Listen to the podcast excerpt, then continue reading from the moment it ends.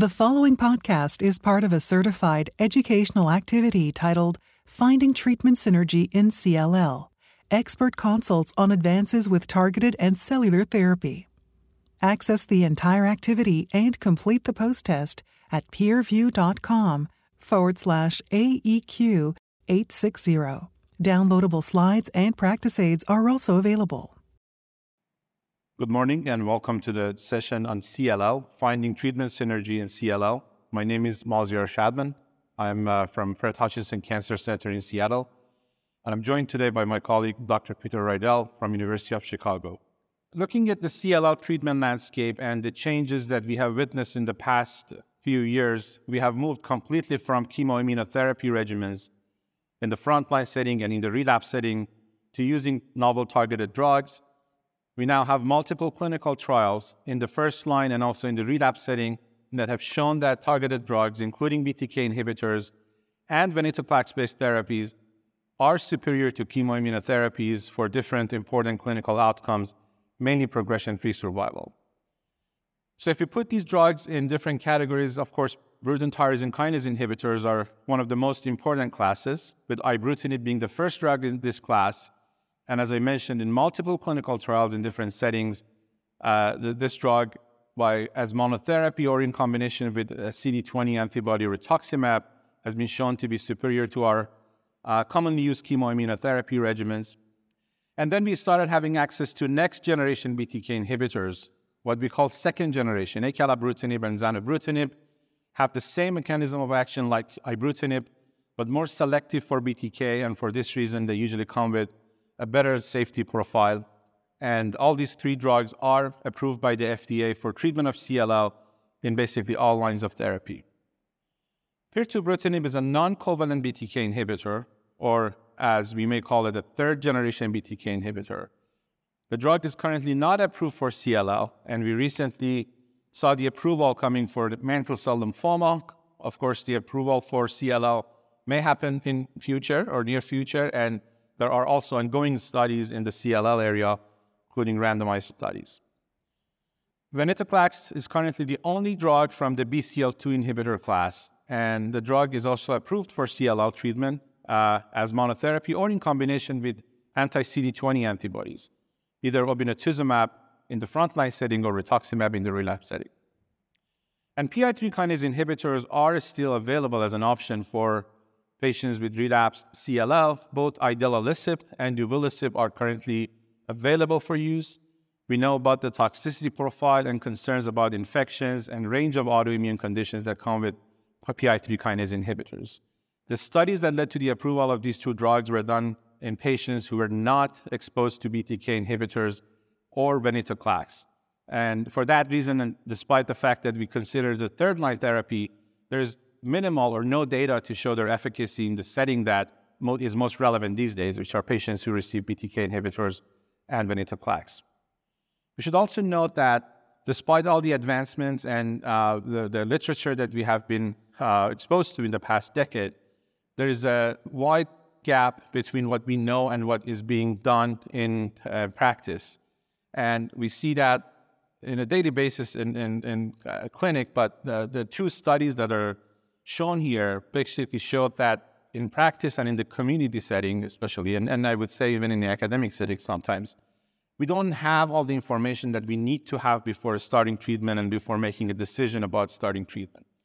For example, the Informed C L L registry, which uh, included uh, almost fifteen hundred patients, showed that one-third of patients with deletion seventeen p or a mutated p fifty-three gene did not receive what did not receive what is recommended by the N C C N guidelines, and basically they did not uh, get the appropriate therapy for their disease.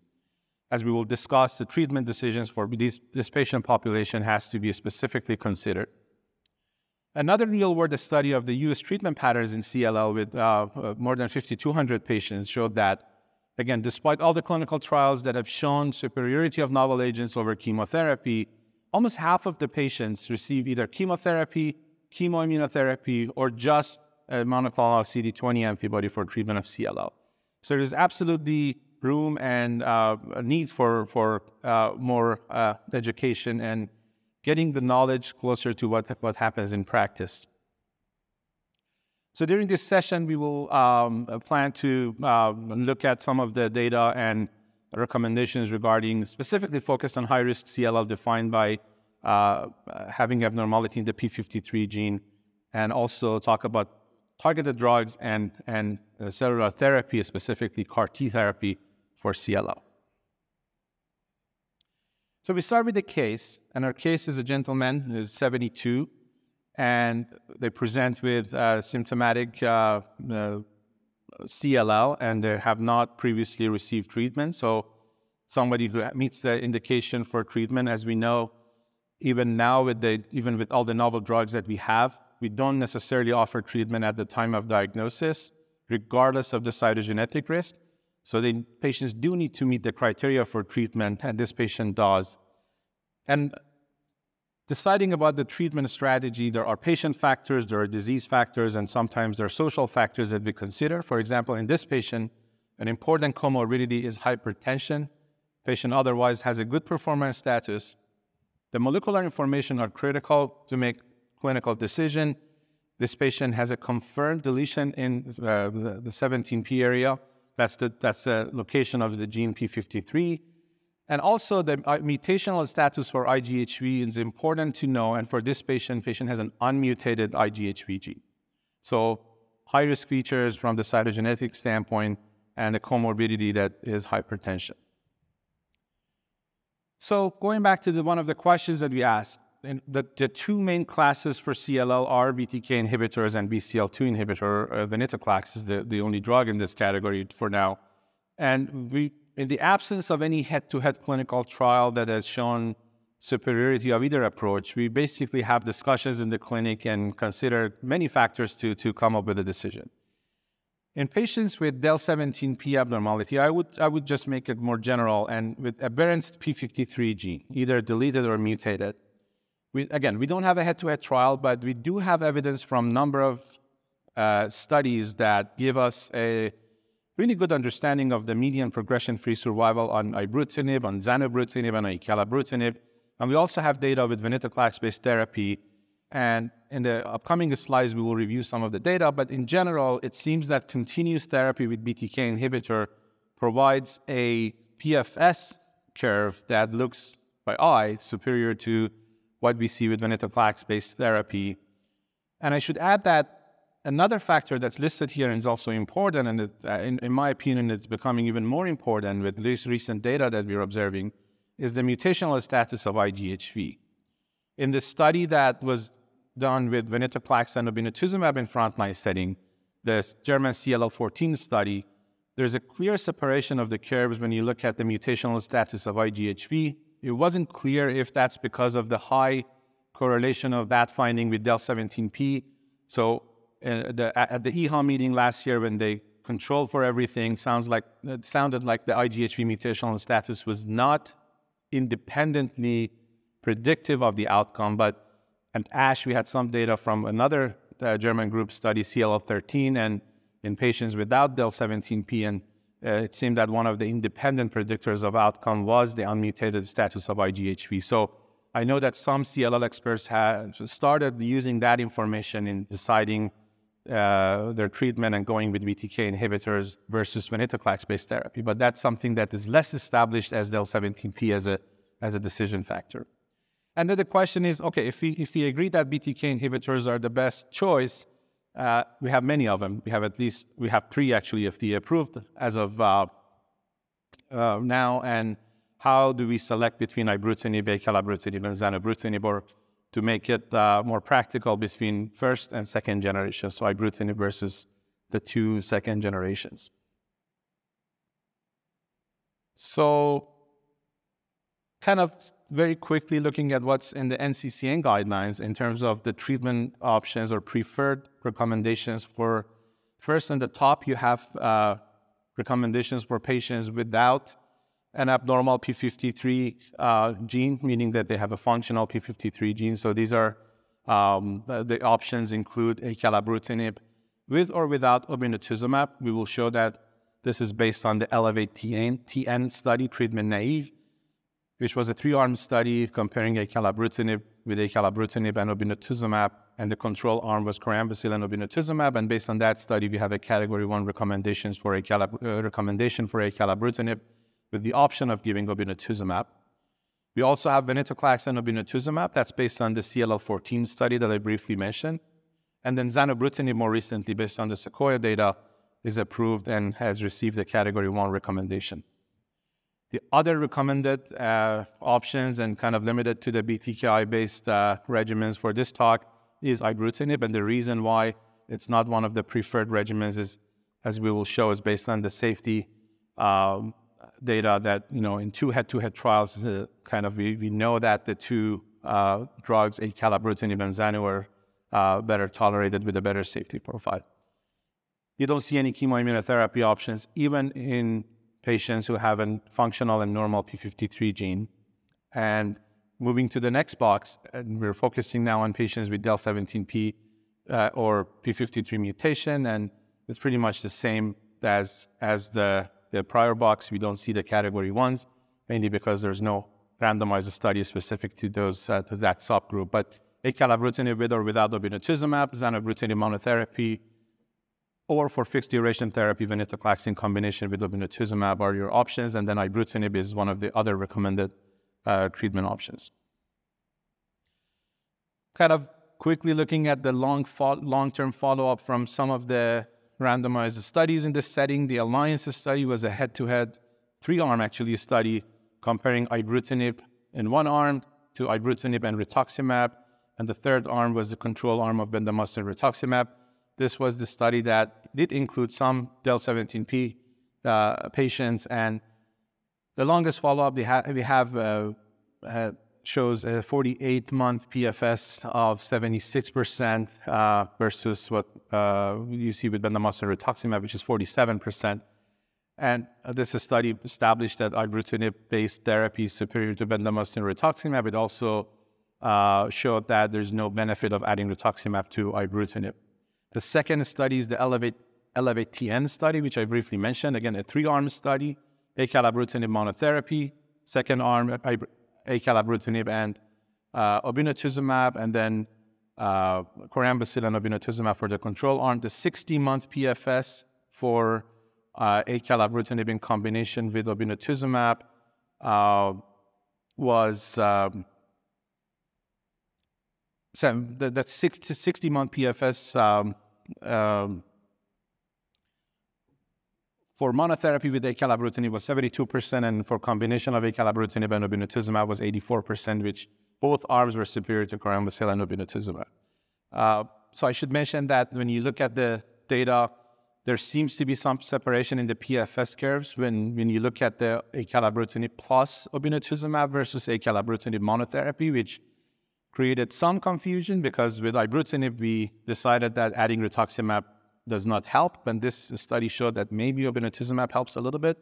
I should say that because our focus is seventeen p deleted population, actually the subgroup that we did not see any improvement in P F S, even by addition of obinutuzumab, is actually the del seventeen p population. So um, I don't think many of us are using acalabrutinib and obinutuzumab as the standard or our kind of um, uh, to-go regimen, but in selected patients, adding an anti-C D twenty antibody is uh, necessary, and we, we use this data for that purpose.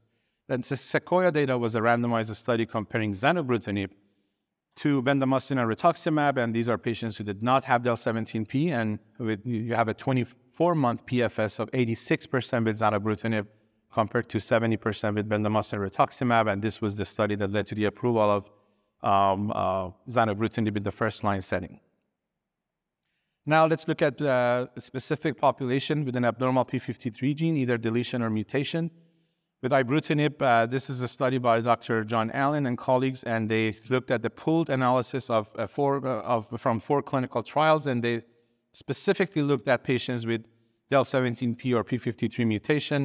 And as you see here, the median P F S is not reached, and the P F S at four years was seventy-nine percent with an overall survival of eighty-eight percent, which is really impressive knowing that in the pre-novel agent era and when we had chemoimmunotherapy, the median P F S with the best chemotherapy combination that we had, which was F C R, was less than uh, a year. And here we have uh, such a great uh, uh, P F S and O S with, with B T K inhibitors. As I mentioned, the subgroup of uh, uh, patients on Elevate T N study were also had abnormal uh, p fifty-three gene, and here it may be a little bit difficult to, uh, actually it's not. So looking at patients with del seventeen P, uh, the median, P, the, the P F S is uh, in favor of acalabrutinib containing regimens, and the median P F S is not reached in any of the acalabrutinib uh, containing arms. So um, again, another evidence that B T K inhibitors in the frontline setting are uh, effective, and we will put these curves next to what we have from venetoclax in the upcoming slide. And this is from the Sequoia study, the cohort two of the Sequoia study. Remember, Sequoia study was, the cohort one was the randomized part of zanubrutinib versus bendamustine and rituximab.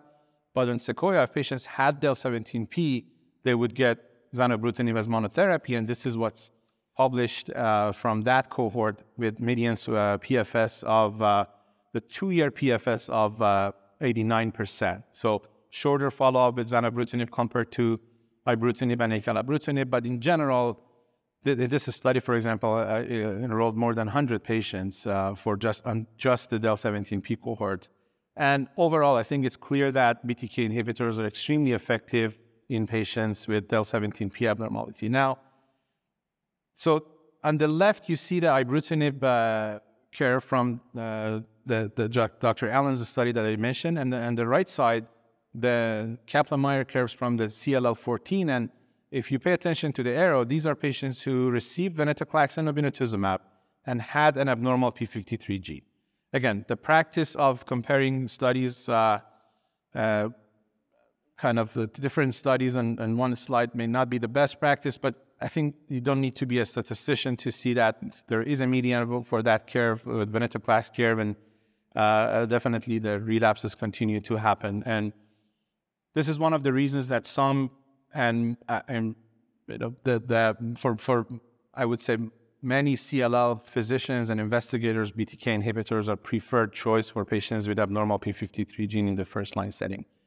Now, I would just add that there may be patients, you know, there may be access issues or uh, inability to take B T K inhibitors because of some absolute contraindications, which is not very common. It's not wrong to use venetoclax and obinutuzumab, and as you saw, it was listed on the N C C N guidelines. But then there should be discussions about uh, the decision about continuing therapy at the end of defined one year and whether or not using M R D in that setting to make a decision. But that, that would be a topic that we can discuss if there is interest during the Q and A.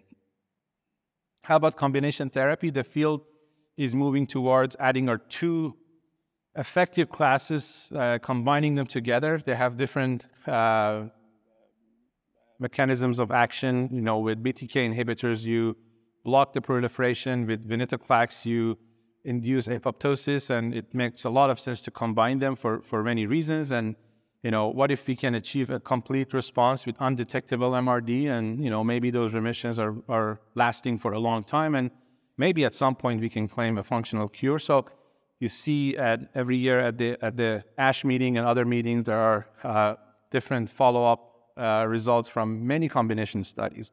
So this is one example. Captivate is a study that uh, looked at the combination of ibrutinib and venetoclax, and uh, had, had two different uh, cohorts, a fixed duration cohort, which is shown here, and there was a M R D cohort, and in fixed duration, everybody stopped treatment at the end of the defined period of combination therapy. In the M R D cohort, at the end, based on their M R D status, patients were randomized. Uh, but, I mean, really the point is that when you combine these drugs together, you see uh, effectiveness and very high rates of complete response, and also undetectable M R D rate at the, at the bone marrow level or in the peripheral blood. And more importantly, if you look at the right side, and the, the gray area indicates the time on active treatment, and the, the rest of it would be the off treatment. And you see those curves are holding very um, kind of, um, you see that, you know, the follow-up is not very long, but relapses are rare. And, you know, an indication that a fixed duration therapy that's all oral and does not include any infusion, even a monoclonal antibody, could be effective and uh, used in select patients. Um, based on uh, the GLOW study, which was another study co comparing the combination with obinutuzumab and chlorambucil, the combination is now approved uh, to, to, for, in Europe for C L L. We don't have the approval in the U S, but as I said, the field is moving towards uh, combination therapy. It's not clear if you need uh, three drugs. Do we really need to have a monoclonal antibody added to B T K inhibitor or and venetoclax? We don't know that, but uh, this is another example uh, from the Dana-Farber group uh, with the A V O regimen. This is acalabrutinib in combination with venetoclax and obinutuzumab. At the most recent meeting, uh, American Society of Hematology meeting, they presented their updated results. Uh, the initial study that they did, and they included patients with all cytogenetic risk factors, but they expanded the study later to include more patients who had D L seventeen P abnormality or the p fifty-three mutation. And um, so the initial thirty-seven patients, I think, and then they added thirty-one more patients. And you see here, they presented the sixty-eight patient data. And really the point being that these are high-risk patients. sixty percent had an aberrant p fifty-three gene, and you see a quarter of patients had complex karyotype, and also seventy-five percent had unmutated I G H V. So this is as risky as you can get in terms of the cytogenetic factors. And, you know, the treatment uh, regimen is one of, one of the challenges of looking at these combination studies is they're very different in their design and the time points of looking at M R D and decisions based on M R D. But in general, since we're talking about this study, the patients started with acalabrutinib, and after one cycle, they received obinutuzumab for a total of six cycles, and venetoclax was added at the beginning of cycle four. After fifteen cycles, they looked at the M R D. Patients who were M R D negative could stop treatment. M R D positive patients would continue for nine additional cycles, and after nine, again, M R D negative patients could stop. M R D positives could continue or did continue. But really the point here is that if you pay attention, for example, to um, the response by I W C L L, the, blue, the, the blue bars, the second one is focusing on p fifty-three abnormal patient and a C R rate of fifty-two percent. And uh, again, um, other than C R, the P Rs, uh, it's very close to the one hundred percent. Also, the M R D status uh, in, in peripheral blood and in the bone marrow is shown, uh, are, are both shown, and the p fifty-three patients in the Uh, peripheral blood, there is an M R D negativity rate of close to eighty percent and sixty percent uh, in the marrow. So extremely effective and complete remissions with undetectable M R Ds. Uh, you know, this is a single-arm study. It's always important to compare uh, our basically proposed experimental treatment with what's established. So the German C L L study group is starting or um, I think it will start it. I don't, I don't believe it started uh, to enroll, but looking specifically at patients with D L seventeen P or p fifty-three abnormality, and they're planning for this randomized trial, looking at A V O versus obinutuzumab and venetoclax. And I think this will be a very important study for this specific subgroup. So looking at triplet versus the, the ven obinutuzumab, which is already established for frontline C L L. And, you know, there are other studies that are looking at the A V and A V combination. In the U S, we have the MAGIC trial, which compares acalabrutinib and venetoclax versus uh, venetoclax and obinutuzumab. And there's AMPLIFY, which is a registration study looking at A V versus A V O versus chemoimmunotherapy. So we will get a lot of information in the near future about that combination. Zanubrutinib is our other next generation, um, second generation B T K inhibitor. And here we see that the Sequoia study um, had a combination cohort of zanubrutinib plus venetoclax. And the prior ASH meeting, we had some results from that cohort. Um, and, you know, again, effective and, uh, and uh, high uh, response rate and undetectable M R D rate. Now, where is the future of zanubrutinib in combination of B C L two inhibitor is a little bit unclear because they, uh, there may be other B C L two inhibitors that they may be interested in combining zanubrutinib with. But in general, the principle is that B T K inhibitors and B C L two inhibitors could be combined and, combined and they're very effective. So we talked about the selectivity of acala and zanu for B T K, and uh, by not impacting other kinases, uh, you know, we expect a better safety profile, and that has been shown initially in intolerance studies, two studies with acalabrutinib showed that you could safely use acalabrutinib in patients who had side effects from ibrutinib.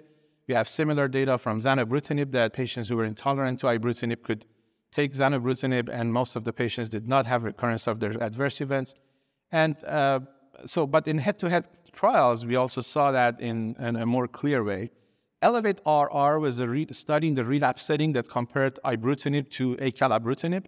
In this study, only patients with del seventeen P and eleven Q deletion were select or were uh, enrolled, and the primary endpoint of the study was non-inferiority of progression-free survival, which was reached. So acalabrutinib is not inferior to ibrutinib for efficacy, but more importantly for adverse events, you see that there is a difference in terms of uh, uh, atrial fibrillation rate, for example, nine point four versus sixteen percent in favor of acalabrutinib. And in general, if you look at the time uh, to onset and discontinuation rate, and uh, patient, even in patients with a prior history of AFib and A F L O D R, which are high-risk subgroup for cardiac complications from B T K inhibitors, you see that the rate is uh, significantly lower with acalabrutinib compared to ibrutinib.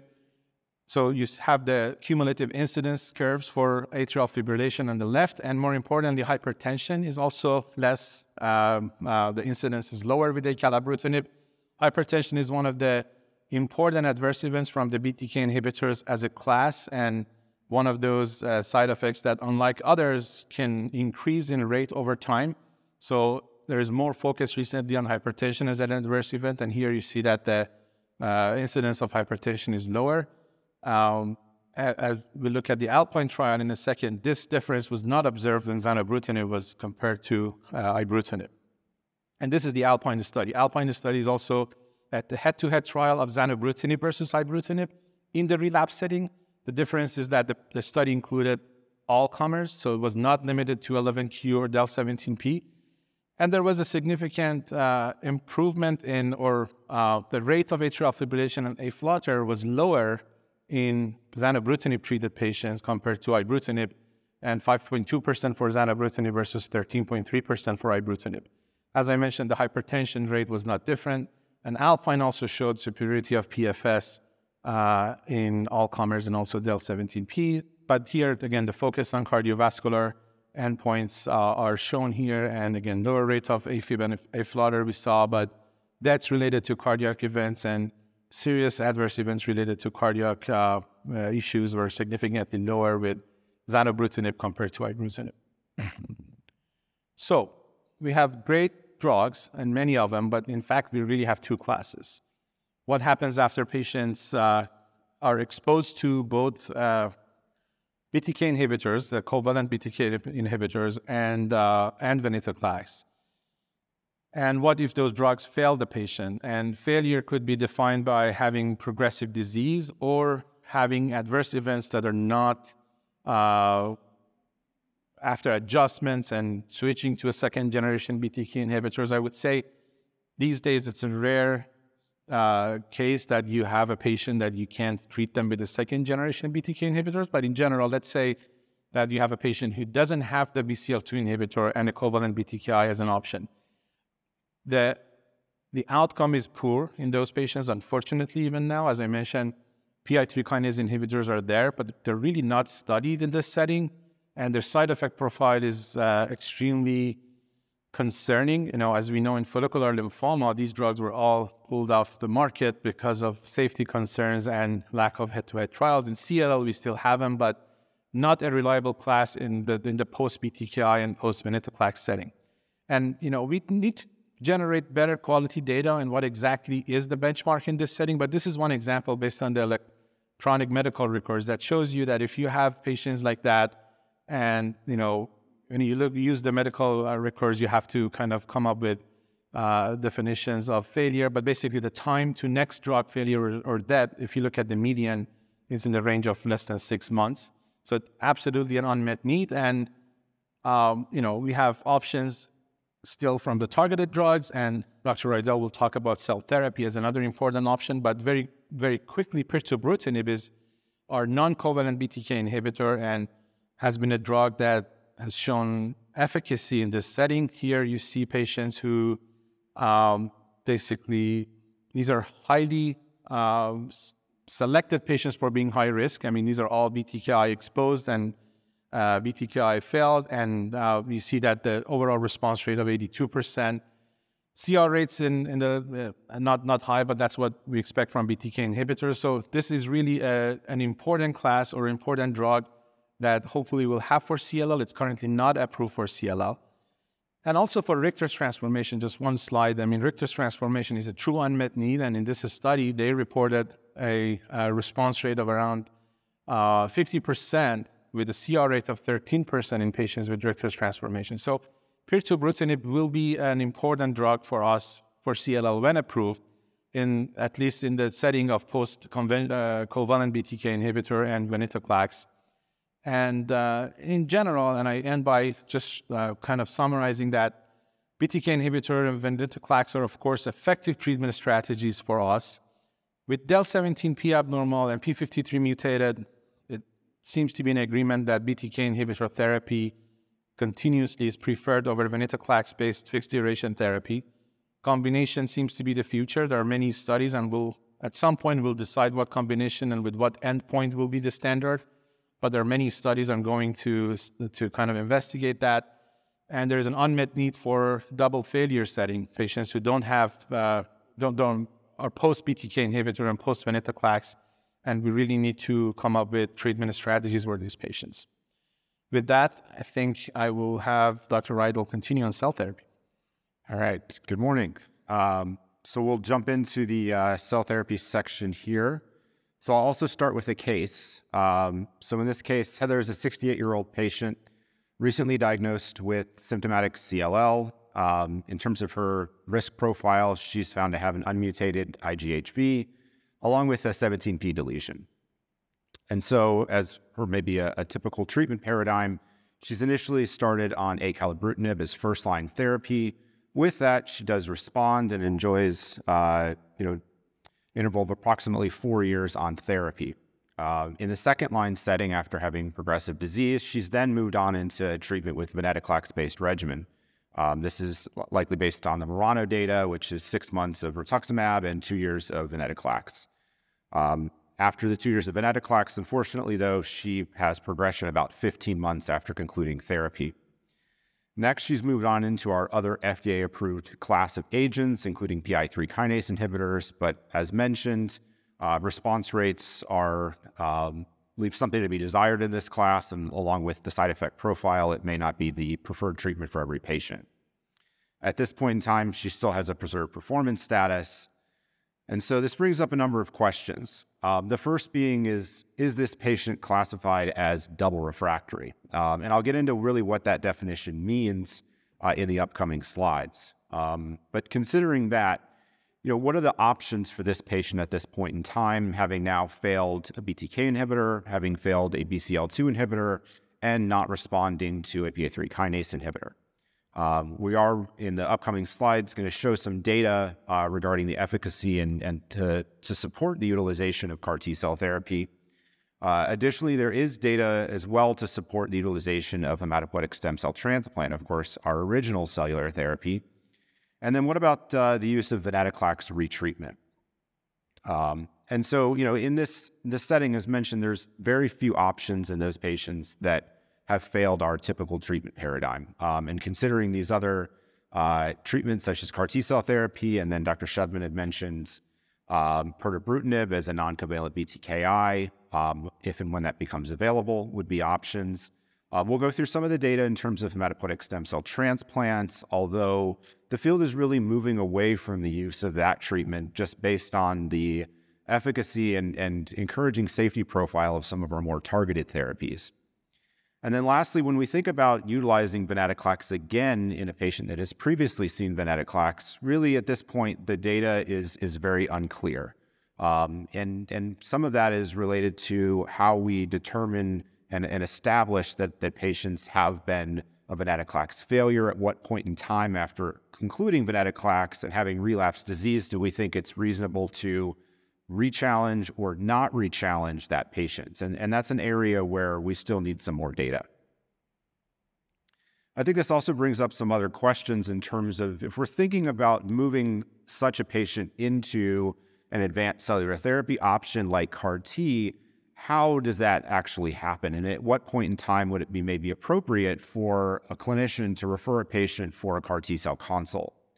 And much like with C A R T-cell therapy in A L L or C A R T-cell therapy in large cell lymphoma, sort of operationalizing C A R T-cell therapy in these patients can take some time. Um, obviously, there's the initial consultation, there's the insurance approval, there's getting the apheresis slot, and so forth. And so all of those different pieces of the puzzle do take time to orchestrate, and especially in patients with high-risk disease, the disease isn't always waiting for us to accomplish all those diff- different steps. Um, and so this really brings up the point of referring patients that are high-risk at the time of failure of first-line treatment would be a strong consideration. Um, and that would allow, of course, the patient to have some familiarity with what C A R T-cell therapy is, to meet the clinician, to understand this treatment approach a little bit better, um, which of course will pay dividends in the future should that therapy be needed. Um, when we think about uh, C L L and C A R T-cell therapy in this disease, um, there are some differences compared to the utilization of C A R T in other diseases like B-cell non-Hodgkin lymphoma and even A L L. Um, we are seeing slightly different profile in terms of cytokine release syndrome. We are seeing slightly more uh, incidence of other toxicities such as H L H. Um, and, you know, in the modern era, these things are obviously something to consider, but I would also argue that really in general, as we've been now treating patients with C A R T therapy since twenty seventeen, we've been better at actually managing toxicity in patients. We've been better at recognizing when the toxicity is happening um, and then implementing therapies in many instances a little bit more aggressively and a little bit earlier, uh, potentially mitigating some of those more serious and severe grades of toxicity. And so I think this is an area where we'll actually continue to see improvements in the toxicity profile. So when we go through just double refractory, um, this is a proposed definition of what double refractory C L L is. Um, and, and I would caveat this with the definition of double refractory has not been standardized. This is not a definition that is necessarily being utilized in all upcoming clinical trials and, and something that is uniform. Um, and so there's still some work to be done to really uh, get a clear definition of what double refractory means. But I think this slide does a nice job of kind of walking through the different permutations which may eventually lead to a patient being double refractory. So if we start on the left of the figure here, patient that was treated with a B T K inhibitor, with or without a C D twenty monoclonal antibody, if that patient were to have progression on therapy, then receive treatment with venetoclax and rituximab for the Murano data in the second-line setting, and then to have progression within two years of concluding therapy, then that patient would be classified as double refractory. Similarly, if the patient initiated first-line therapy with a venetoclax and a C D twenty-based therapy, had progression and then moved on to a B T K inhibitor, had progression on that, then of course that would also be constituting double refractory. Um, and then we look on the, the right side of that curve, patients had early progression after venetoclax and then were treated with venetoclax with or without uh, a B T K and then had early progression um, you know, within twelve months or on to therapy, that would also be uh, classified as a double refractory patient. Um, I should mention, when we think about uh, refractoriness to venetoclax, that's generally a rare event while patients are receiving therapy. And if we look at the data from C L L fourteen, there was actually only one patient that was refractory to treatment while undergoing therapy. And then the Murano data uh, noted ten patients that were actually refractory um, on that study. And so this isn't something that's extremely common, but certainly as we're using these therapies more often in clinical practice, this is likely going to become a more prominent event. And then lastly, if we look at the right-hand side of the slide, utilizing a combo treatment in the frontline setting with a B T K inhibitor and venetoclax as more of a time-limited therapy, um, progression um, could be, or I'm sorry, a double refractory patient could be um, amounted to by having progression on therapy, progression within twenty-four months of discontinuing, or if there's any evidence of primary or secondary resistance to that therapy.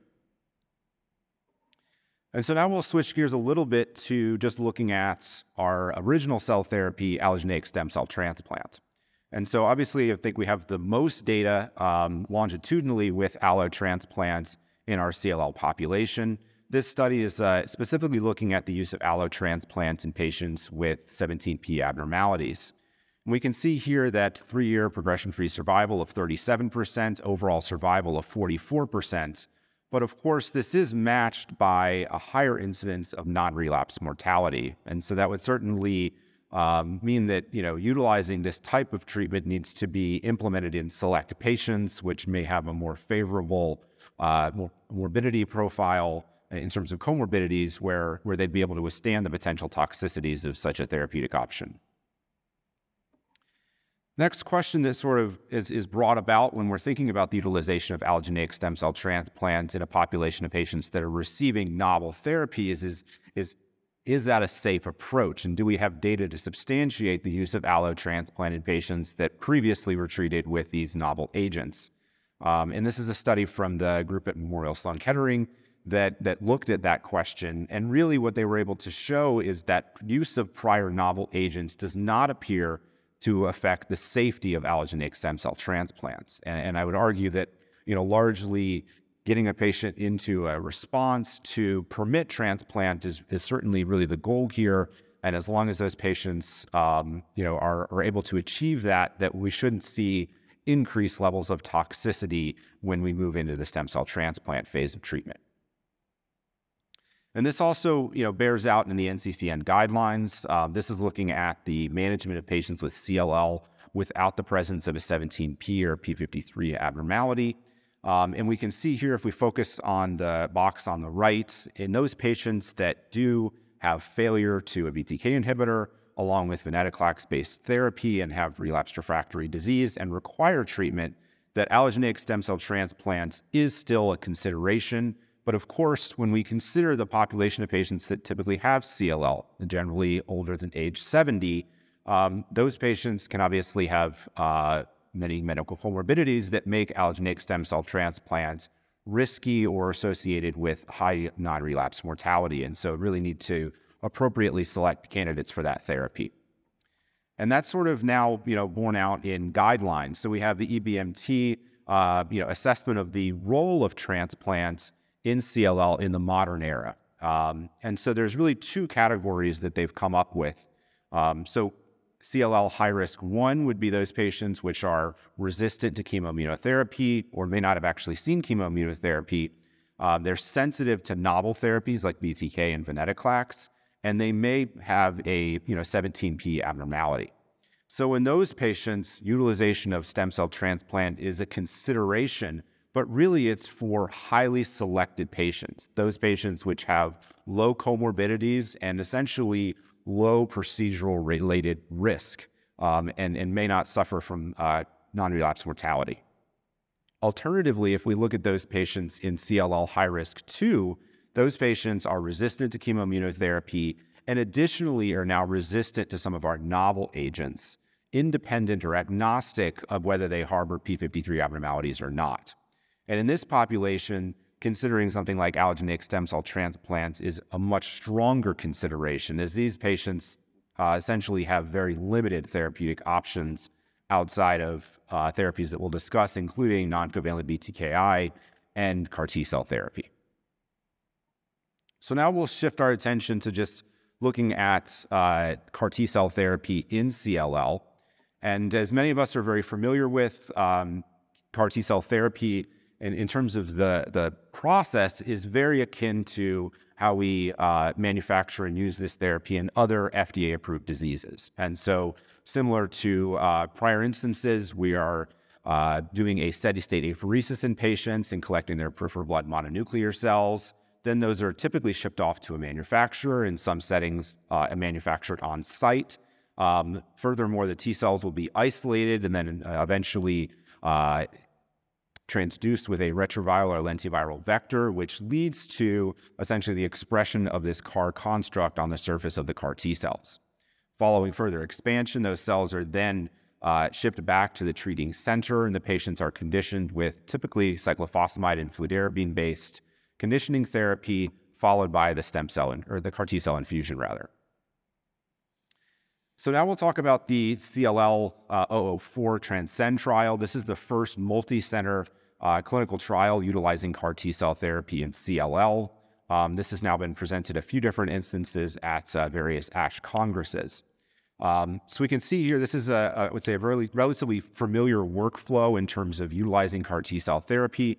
Uh, patients undergo uh, enrollment in leukapheresis during the time of product manufacture.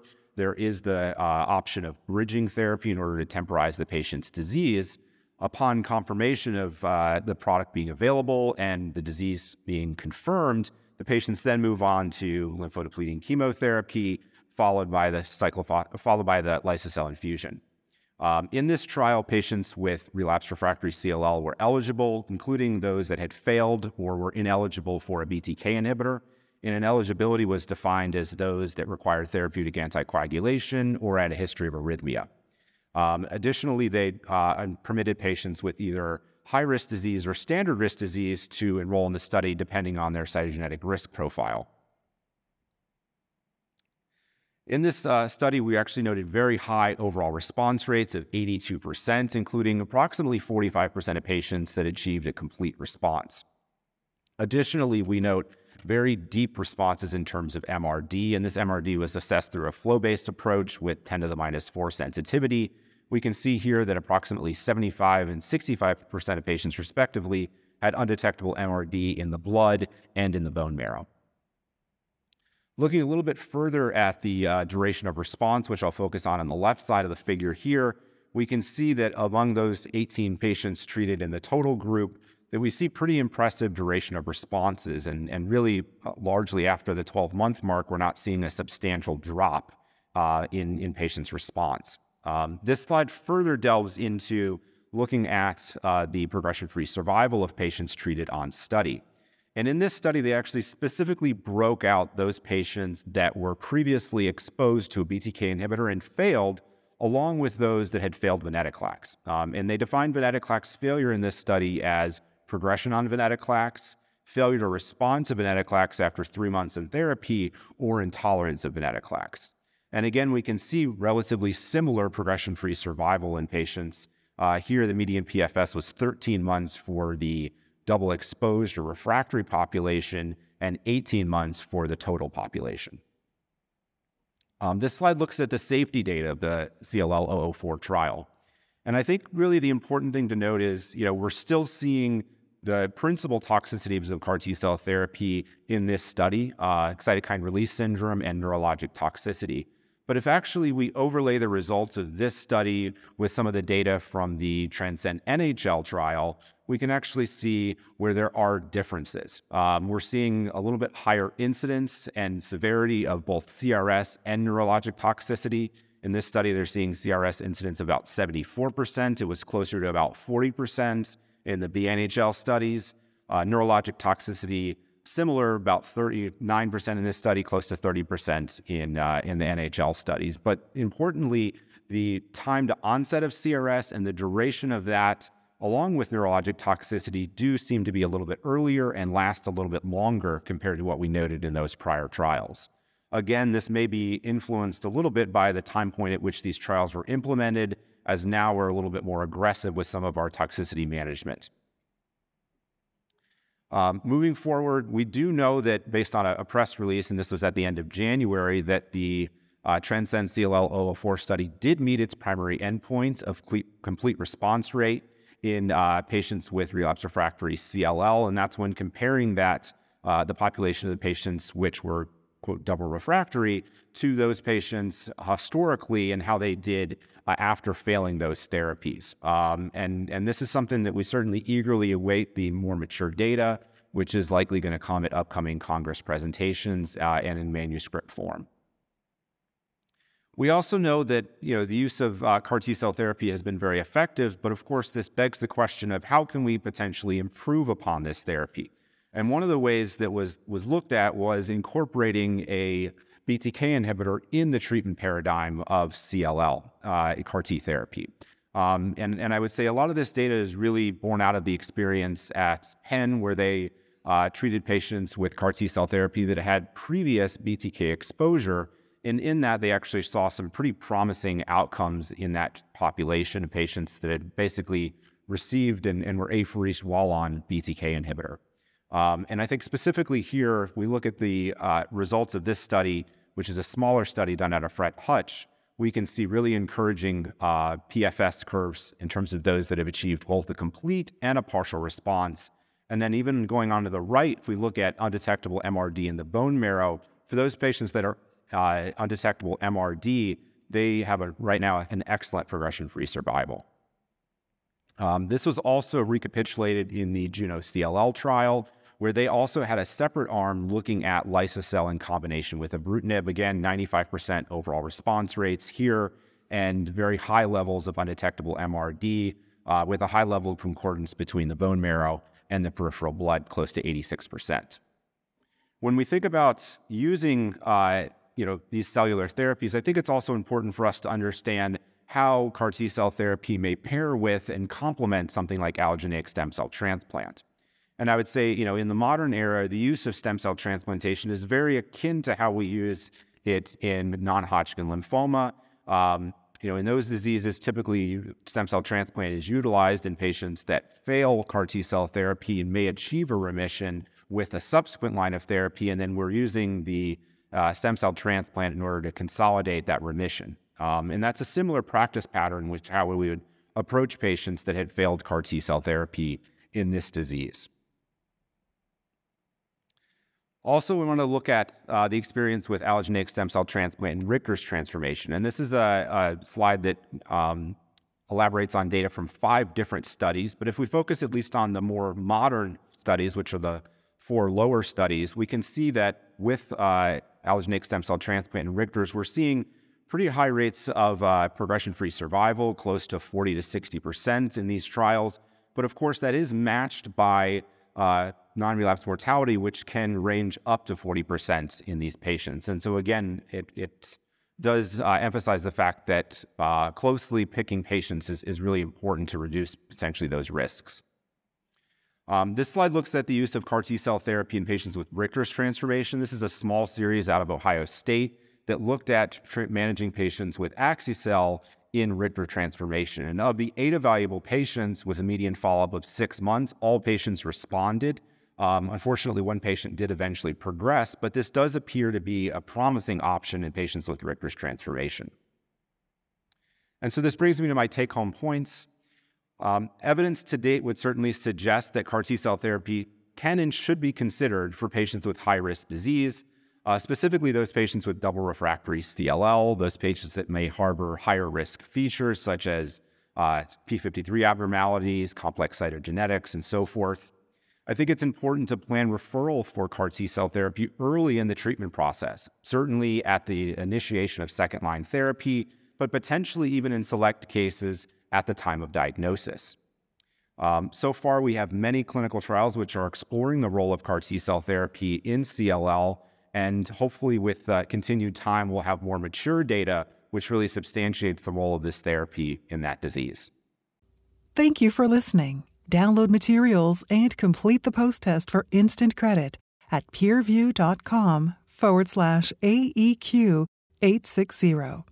This activity is supported through educational grants from AstraZeneca and Bristol Myers Squibb.